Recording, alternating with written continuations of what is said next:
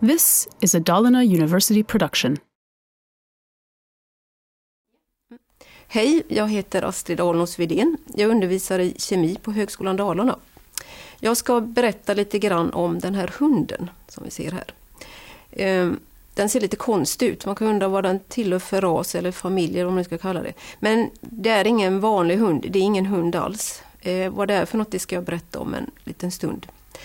Om man ska jämföra med hundar så tillhör den här hunden familjen kolföreningar. Och arten det skulle kallas för alkoholer och just rasen för hunden här skulle vara etanol.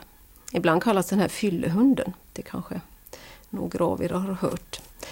Ehm, det är inte korrekt benämning för alkoholer överhuvudtaget att kalla dem för ehm, arter utan det är ämnesgrupper. Eller det är en ämnesgrupp och den har väldigt, väldigt många fler bekanta medlemmar men det ska jag inte gå in på här.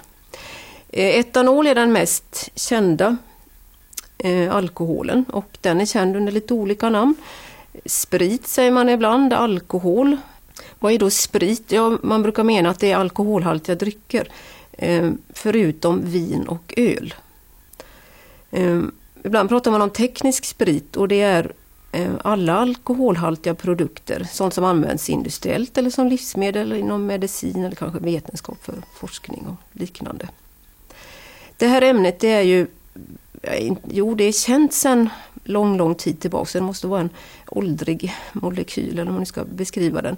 Den har jätte, jättemånga användningsområden och eh, det är ett gift fast den är ofarlig i små mängder.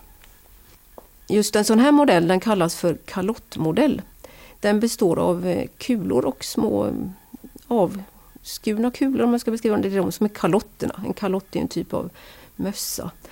Ehm, om vi tittar på molekylen så har den eh, två svarta bollar, det är kolatomer. Så det finns alltså två kolatomer som bygger upp etanol. Vi ser en vit svansaktig grej, det är en väteatom och så ett bakben. Det är också en väteatom och roterar vi molekylen så ser man att det finns ett bakben till. Det finns två vita framben, det är också väte. Och så finns det ett rött huvud och på det sitter en vit nos. Det röda huvudet är en syreatom och den vita nosen är en väteatom. Skulle man ange en formel för den här så är det C2 för de två kolatomerna. H5 för de fem väteatomerna från benen och svansen. Och OH för syrehuvudet och vätenosen. Molekyl, ja vad är det? Det har jag nämnt flera gånger. Jo, det är den minsta enheten av den här typen av ämne. Men etanol består ju inte av en molekyl utan det är otroligt många. Ehm, så man benämner molekylen i sig för etanol och så ämnet kallas också etanol. Och ämnet, om man nu skulle ha en deciliter ren etanol så skulle det visas innehålla 12 gånger 10 upphöjt till 23 stycken molekyler. Och det är ofattbart stort det där. Ehm, 10 upphöjt till 23, eller 12 gånger 10 upphöjt 23, det betyder att man har 12 med 23 stycken nollor efter. Och jag vet inte hur stort det där talet är eh, egentligen. Miljoner och sånt där och miljarder, det kanske jag kan begripa något av. Men det här är alltså ofantligt många. Men de är väldigt, väldigt små och tar liten plats. Eh, och därför så skulle man alltså säga en deciliter har ungefär sådär många molekyler. Nu lite kemi, eh, eller lite mer fakta i alla fall. Ehm, Egenskaper som ett ämnet etanol har, det är en färglös vätska vid rumstemperatur. Den är väldigt flyktig, det betyder att den avdunstar lätt. Den är lätt antändbar, därför är det praktiskt att använda i spritkök.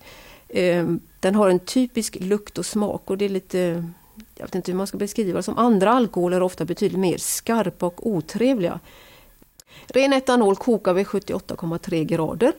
Ehm, och fryspunkten nämner lite grann och det är nästan ren, eller 90 procent fryser alltså vid minus 120 grader. Och sen beroende på halt då så eh, ökar fryspunkten så att 10% fryser vid ungefär minus 5 grader.